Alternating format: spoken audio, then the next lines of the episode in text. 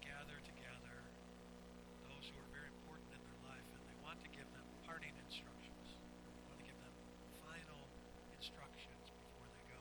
The things that they think are most important, or those they care and love about so much, they understand going forward. I remember when I was called to my grandparents' house, and my grandfather, who when I was growing up was very much a father to me, and he pulled me aside to give me his parting instructions, and I remember them word for word.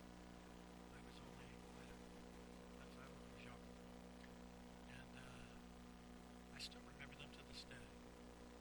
And so I find myself in a similar situation today. And so today I want to talk with you about conflict. Talk to you about how we as believers need to handle conflict. So of course we're going to go to the Word of God to find out how that's supposed to be, what that's supposed to look like. Now many of you would think the Apostle Paul would be the guy that would have suffered no setbacks in his ministry, wouldn't you? I mean, come on now. If anybody could shepherd a church and always know the right response, always know the right way to act, what's the right course of action, it would be the Apostle Paul, wouldn't it? But yet you read 2 Corinthians chapter 6 and in verses 4 to 11, I'll just give you an idea of what his ministry was like. He says, "But in everything, commending ourselves as servants of God, in much endurance, in much affliction, in hardships, in distress, in beatings, in imprisonments, in tumults, in labors, in sleeplessness, in hunger, in purity, in knowledge, in patience, in kindness, in the Holy Spirit, in genuine love, in the word of truth, in the power of God, by the weapons of righteousness, for the right hand and the left, by glory and dishonor, by evil report and good report, regarded as deceivers and yet true, as unknown yet well unknown, as dying yet behold we live, as punished yet not put to death, as sorrowful yet always rejoicing, as poor yet making many rich, as having nothing yet possessing all things." Our mouth has spoken freely to you, O Corinthians. Our heart is open wide. Probably the most disheartening part of many of these attacks that Paul was talking about is that it came from believers. And the same was true for Christ as well. Remember that the same crowd that was chanting "Hosanna, Hosanna" on Sunday was chanting on Thursday, crucify him on Thursday. And ultimately it was Judas, one of the 12, with the ultimate betrayal. But none of this caught Christ by surprise. He had forewarned the disciples that he would be leaving and that Peter would deny him 3 times that very night. Peter, yes, that Peter, the Peter that said he would rather die than abandon the Lord, will in fact deny him, just as the Lord is going to prophesy shortly after this passage today. But how did it come to this? How had the disciples who had been with Christ daily for such a long time all scatter and hide, and then in Peter's case, deny him? I think most of the time we justify our actions towards others, both believers and unbelievers, far too easily. What do I mean by that? I mean, I think we can minimize our words and our actions without really fully thinking upon the effect that that's going to have on other saved people and unsaved people. And we see that played out repeatedly in churches around the world today. "Oh, sure, I said that, but how was I to know they would take that so personally? Oh, I know I got a bit out of hand, but did you see what they did first?" Now, you would think as believers that we would know better and act better towards each other, but unfortunately that's not always the case, is it?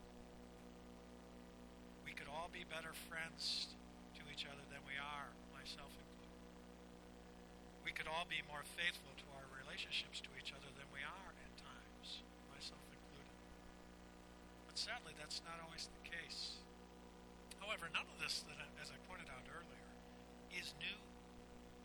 These struggles to love each other and to forgive each other and to serve each other have been going on for a long time. And even the Lord himself experienced many of these same issues, but Christ knew that this was going to be an issue for his followers. He knew this was going to be a problem. And so he gathers his followers together in the upper room in John chapter 13. And he gives them his final instructions, and then one particularly distinguishing thing that he wants them to remember here. And we find that in verse 35 of John chapter 13. By this all men will know that you are my disciples. You have love for one another. We're all very acquainted with this verse, but I don't think we've really taken the time to ponder how we should do this. What are all the implications if we don't? So that's what we want to do this morning. We're going to look at the Gospel of John, chapter 13, verses 31 to 35. But before we do, let's go to the Lord in prayer. Ask Him to bless our time together in His Word. Heavenly Father, thank you, Lord, again for these dear saints who are here today. Pitter-patter of little feet running down the aisle, anxious to pray, Father, as we walk through the gospel text here again today, you'd give us open eyes to see, open hearts to receive, open ears to hear the truth of your word.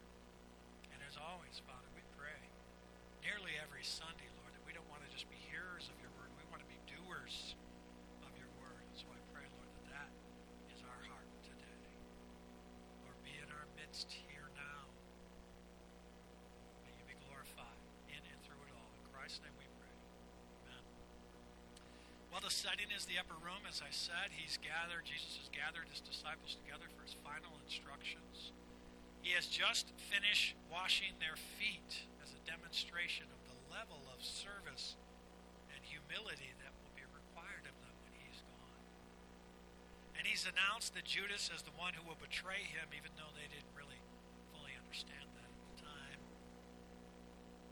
Then beginning in verse 31, he announces that he'll be leaving them soon. So let's look at that together. He says, therefore, when he had gone out, Jesus said, now is the Son of Man glorified, and God is glorified with him, or in him, I'm sorry.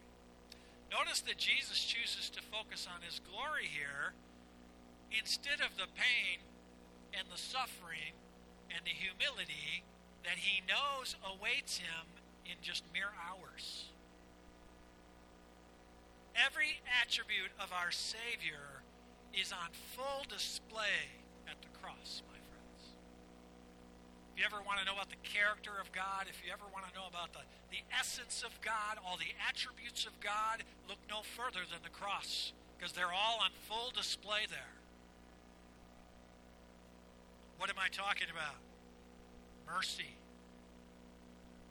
grace, compassion, empathy, long-suffering, loving kindness, and most importantly, love. In fact, love is manifested at the cross in a way we still have trouble comprehending today fully.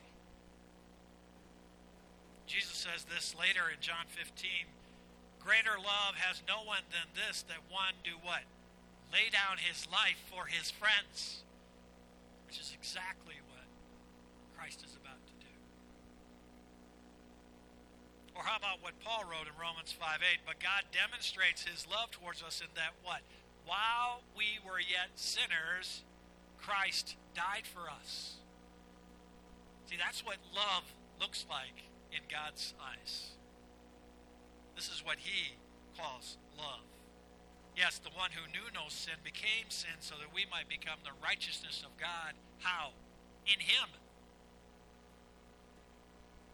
This seems to be a far different kind of love than the one that is often practiced in the world today. Verse 32 here, if God is glorified in him, God will also glorify him in himself and will glorify him immediately. After speaking about his glory at the cross, he then speaks about God the Father's glory at the cross.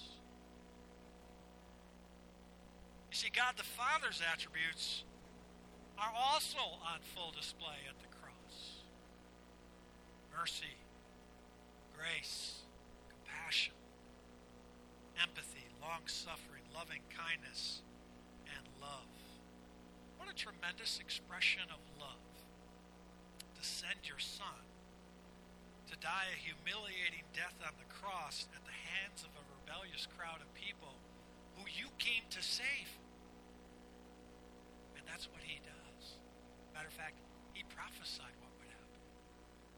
He knew before the world was formed that this needed to happen this way. Would you send your Son to die on a cross for an ungrateful, rebellious people like this? It's a hard question, isn't it?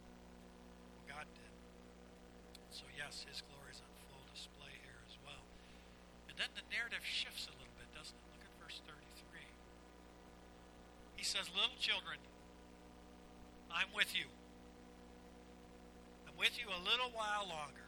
You will seek me, and as I said to the Jews, now I also say to you, where I'm going, you cannot go. Notice the language changes now from the Godhead, the second person in the Trinity, talking about his glory and talking about the Father's glory, to a shepherd's heart right here. Little children. Little children. He tells them this is the last night they're going to be together before the cross. He wants them to know that where he's going, they're not going to be able to follow, at least not yet. They don't know that part. That's coming up in the next chapter. Like, as a matter of fact, in John 14, he'll explain further what will happen after he's resurrected. He's going to come back for them. He says, you will seek me, and then just like he had told the Pharisees back in John 7:34, you'll seek me, but where I'm going, you cannot come now. And the disciples, they're going to be seeking him also, but they can't go where he's going, at least not yet. And the Pharisees, they're going to be seeking him for entirely different reasons, but they can't go where he's going. Matter of fact, in John chapter 8, I think verse 20 or 21, he tells the Pharisees that they would die in their sins, their hardness of heart. That's a different message about their future than what he's sharing with his disciples here, but nevertheless, neither can go with him right now. And so as we move to the next verse here, Jesus makes a very defining statement about what it means to be a follower of Christ. He has a new expectation for them, and it's not just an expectation. I want you to notice here, it's a command. Notice verse 34.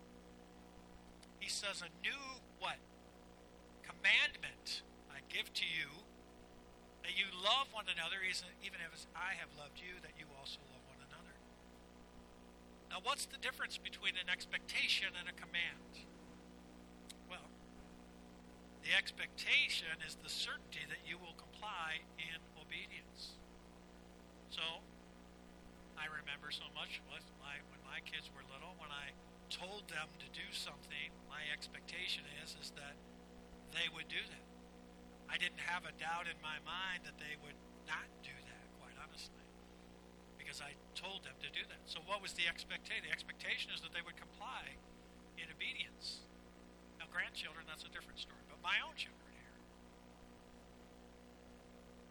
I spoke to them that way, and the expectation is that they would do that. But a command is slightly different because it leaves little doubt as to whether the decision to comply is even debatable, or that it's subject to our own personal feelings or whatever metric we want to run that through. A command is a command.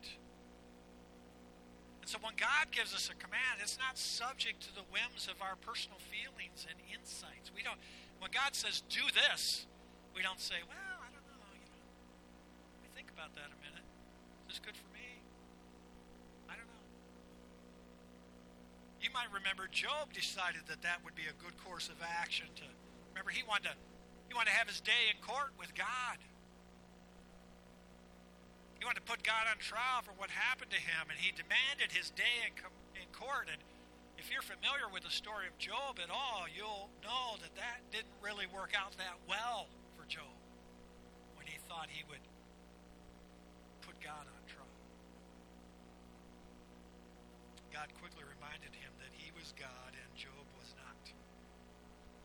And so no, we don't get to hear God's commands and then decide if we'll be obedient to them or not. He commands and we obey. Now notice the command here, that you love one another. How? Even as I have loved you, that you also love one another. Now, did you notice the escape clause there in verse 34? Look closely there. You see it? No? That's because there's not one there. You see, the new commandment, the expectation of obedience to all Christ followers is what? To love one another. How are we to do that? Jesus says, even as I have loved you. That's the command. There's no escape clause, my friends. Wow. But wait a second here. What about if I disagree with someone? Do I still have to love them like Jesus loved me? The answer is yes. How about if they say or do something that offends me first? Do I still have to love them like Jesus loves me? What if they abandon me or make false statements or gossip or whatever injustice I perceive has occurred against them? Doesn't that provide the escape clause here in verse 34? The answer is no. No. Beloved, there's no escape clause in this command. If there was, don't you think Paul would have used it when he was enduring such suffering for the cause of Christ? The vast majority of which he suffered, believe it or not, was at the hands of fellow believers. Or what about Jesus? Couldn't he have used the verse 34 escape clause here? No. Why not? Because there is none. Beloved, we are commanded to love one another as Christ has demonstrated his love towards us. And how did he do that? By his agape love, the sacrificial love of the will. Matter of fact, even to the point of death, death on the cross. We choose to love one another in the body of Christ, even when we're being our most unlovable. Why do we do that? Because Christ, that's how Christ loves us. That's the standard, my friends. That's the command. It's not open to debate. We don't get to decide if our feelings trump God's word. And why? Why is this so important? Well, that's told to us in verse 35.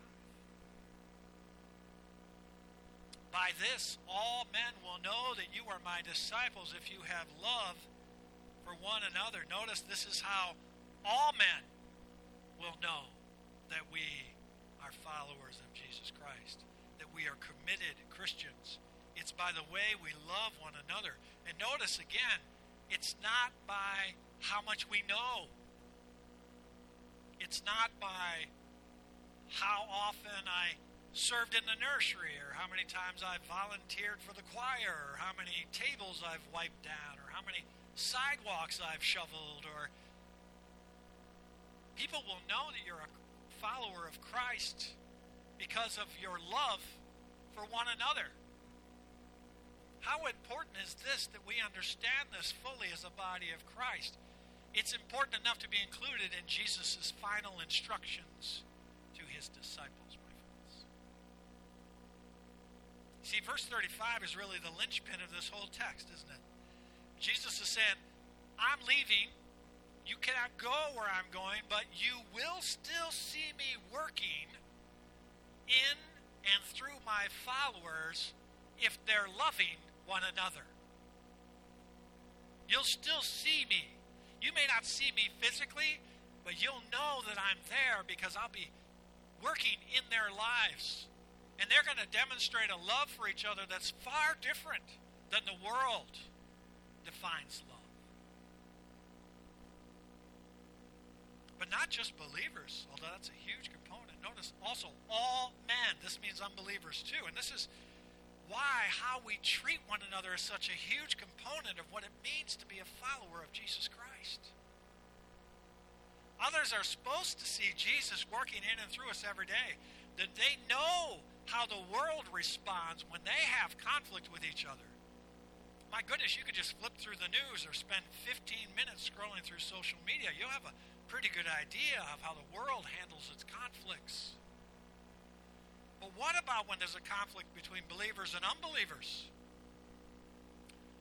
Is Christ visible anywhere in that conflict?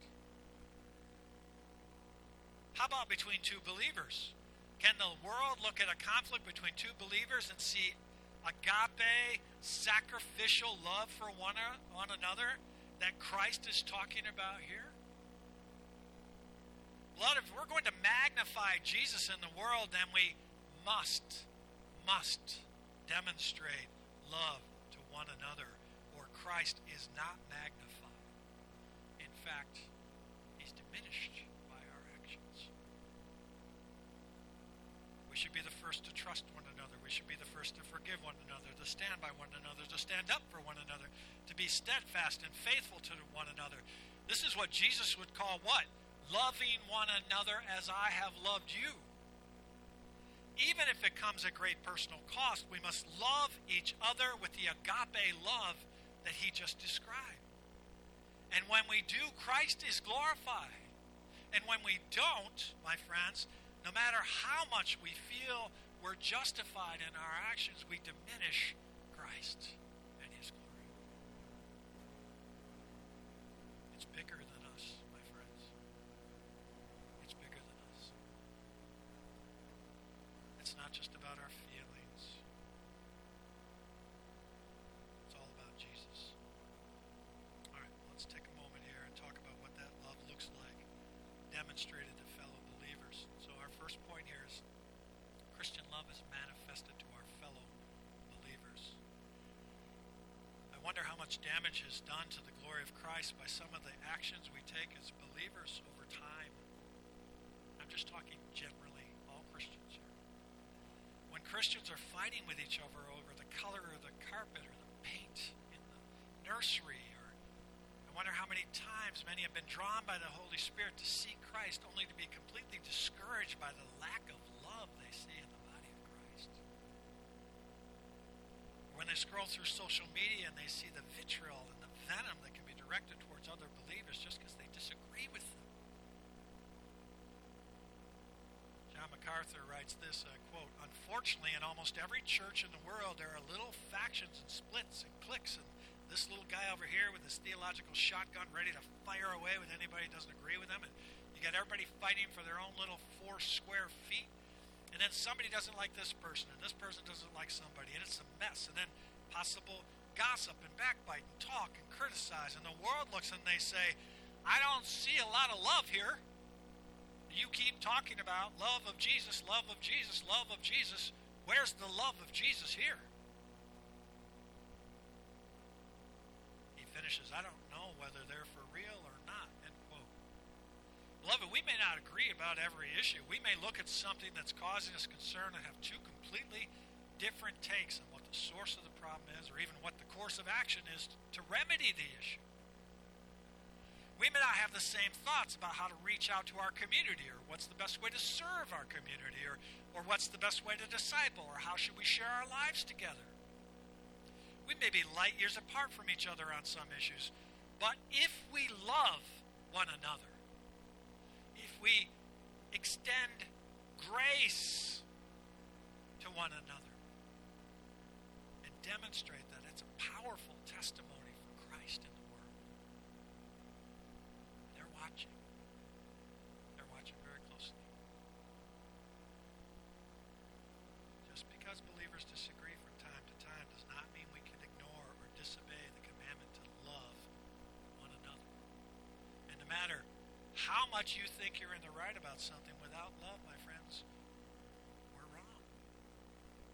There is no escape clause in the commandment to love one another. Now, my friends, I can share with you some of the differences we've had in this church over the 20 years I've been here. I'll give you an example of what it looks like when we love one another first, when every issue is about Christ and his glory and not about us. We had a debate here 15 years ago about whether to put carpet in the West Chapel or not. I don't know why we're having a debate. There were barely 3 threads holding the whole thing together, but that was the debate. There were even pews in that room, for those of you who've been here long enough to remember that. And so we had to decide, do we want the pews, do we not want the pews? Do we want new carpet, do we not new carpet? What color should we paint them up? And on and on and on. Eventually, though, we decided that this was a good thing. We would use this. So we did. And we donated the pews to a little startup church in Pecatonica, Illinois. And they're still being used there today. It's a little church plant. Praise God. We had a debate about the new soundboard that we've been enjoying for over a decade now. Whether we should get it, whether we needed it, how come, should we? On and on. But eventually, we decided yes. We donated all of our old sound equipment to Andy Girwinoth, all the church plants in Guyana. And when I was there to visit, with Cindy and Ruby, they're using it. All of our old screens, all of our old sound equipment, it was all brand new for them. And they still praise us to this day. Well, more recently, we had to remodel the auditorium. Paint versus drywall. Paint over drywall. TVs versus projectors. White paint over the old paneling. Drop-down screens or TVs. Well, how big a TV? That went on for years, my friends. That one was a big one. How about live stream versus audio? Or if you're old enough to remember, church van versus elevator. I'm really dating myself here. Painting the youth room or not. What color? Should we allow the youth to have paintbrushes in their hands anywhere near a wall in our church? My friends, there have been many, many more issues where there have been differences in opinions over the last couple of decades. And many more beyond that for those who've been here longer than I. But I don't have time to list them all that occurred over the span of the last 2 decades. But I'm thankful for this, my friends, that this church, by and large, has traditionally sought to honor Christ first. And we've been blessed that the church has been gifted with men who come together with a common understanding that this is His church and we are but servants here. And if this church should ever forget that, we will struggle here, as will every church. If we ever begin to put our preferences or our feelings or our priorities over the obedience to Christ, we will be destined to difficult times here at PBC. So I want you to remember this. I pray that we will continue to do what this church has done historically for 91 years now, and that's to put our desire to see Christ magnified and our desire to be obedient to loving one another so that our testimony grows stronger and stronger. All begins by loving one another. So, point number 1, Christian love is manifested to our fellow believers. Here's point number 2. Christian love is manifested to the unbeliever. Now, my friends, there's yet another way that we demonstrate our love of Christ as His followers, and that's when we love unbelievers. And this is an area that we can struggle with at times, isn't it? Yes, we are in the world, but not of the world. Yes, I know. We are not to love the things of the world. Agreed. But let us not forget the unsaved are not the enemy, my friends. They are the mission field. Unbelievers do what unbelievers do. They sin abundantly, rampantly, repeatedly. How do we know that? Because we did the same exact thing. Lest we forget, such were you and I at one point in our lives until somebody loved us enough to share the gospel with us. I'm not telling you to ever compromise the gospel. I would never, ever tell you to do that. I'm not telling you to join together in darkness. I would never, ever tell you to do that. We are to be separated from such things. But if we take that too far, we start to become like the Pharisees who, in their attempts to be pure in their religion, refused people the one thing they really needed to hear. You know what that was? God's truth. And then they deprived them of the one thing they really needed to see. And you know what that was? Love. Love for one another. Beloved, we don't have to conform to the worldly beliefs or approve of ungodly behavior. We don't have to condone sinful behavior and sinful choices. But we do have to love them enough to share the gospel with them, both in the words that we speak and the actions that we take. the same way that Jesus loved you and put someone into your life to share the gospel with you while you were yet a sinner. Even if they push you away or scorn you for loving them, do it anyway. And keep doing it as long as the Lord tarries or as long as you have breath in your lungs. Why? So that all men will know that you are his disciples. What an impact PBC can have in this community if we could just love one another the way that Christ loves us. Point number one, Christians' love is manifested to our fellow believer. Point number two, Christian love is manifested to the unbeliever. Here's point number three. Christian love is manifested through our actions. My friends, love is a noun, but it's also a verb. Lots of people say they love through their words, but the litmus test of your love is when you actually love the way Christ loves you, when you actually demonstrate it. I want to talk about three ways in which we can demonstrate this love of Christ, and they all begin in our own hearts first. And as always, because the heart is the core of our desire to obey Christ's command to love one another, and they all start with one word called commitment. Here's the first way. Number one, will you commit to obey God and love one another? Will you do that? Are you willing to commit to loving one another beginning today? Not based on how you feel about the other person, not quid pro quo, not because of what you did for me, well then I'll love you back. But as Christ loves you with agape love, a love of the will, love that chooses to love others like Christ, even if they're not being lovable. Are you willing to put away your own personal escape clause so that Christ will be magnified? Are you willing to put Christ's glory over your own? Is it going to be all about Jesus? Are you committed to love believers so that others will look and say, there is Christ-like love, and I don't understand it, but I want to love like that? Are you committed to loving the unbeliever by sharing the gospel and demonstrating Christ-like love, even though you may not agree with their worldview?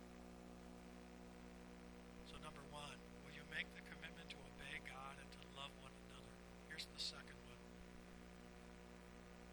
You have a commitment to sacrifice your personal feelings for the glory of Christ. My friends, we live in the world today where everything we do seems to be justified if all we say is we're offended or hurt.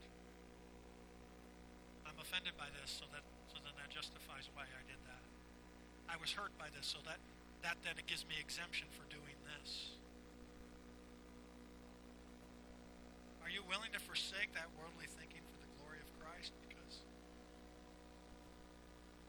that's unbiblical, my friends.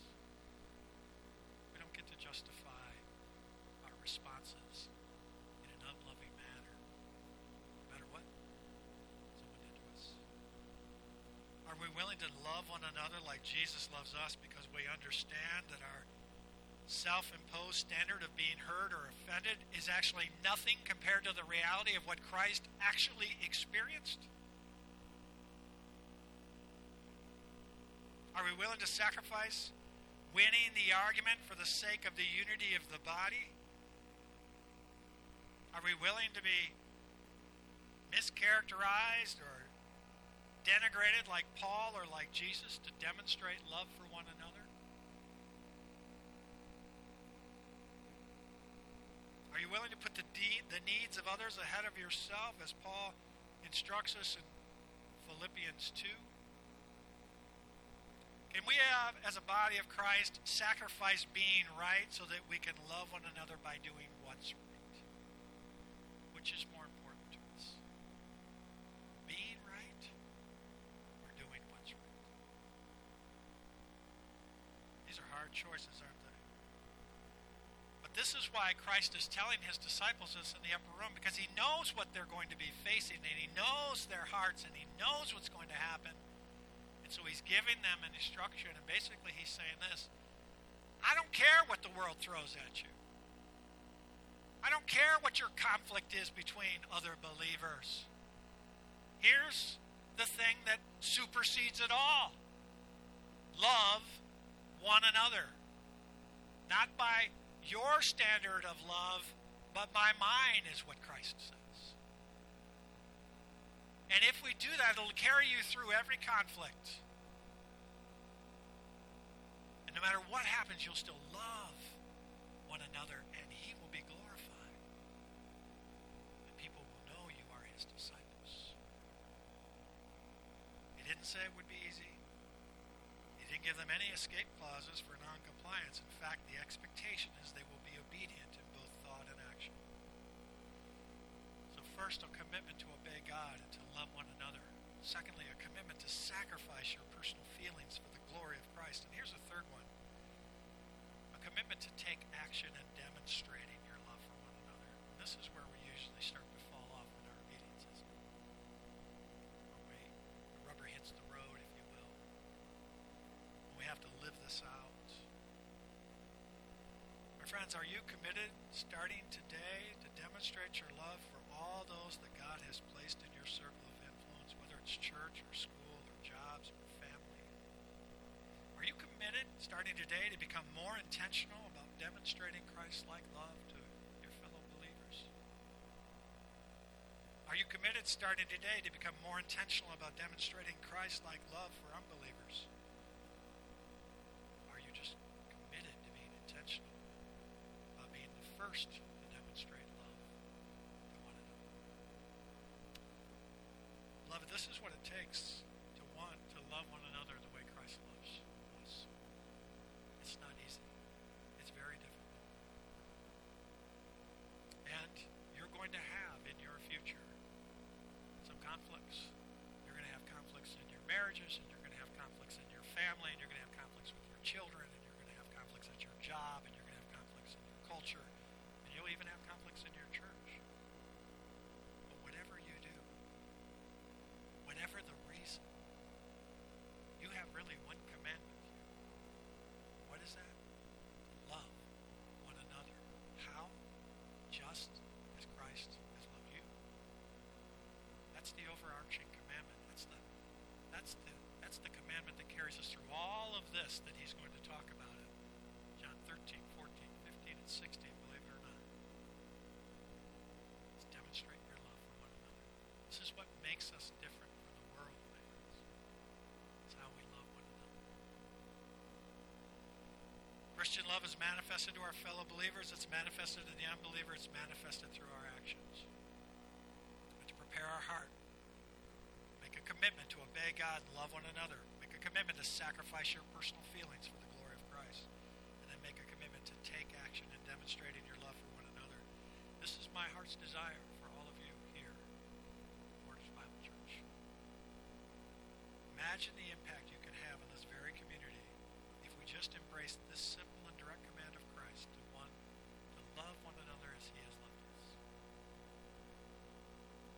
May all those who know you know without a doubt that you belong to Jesus because of the way you love one another. And these final instructions from Jesus are most important because he knows he's leaving them and they cannot go where he's going.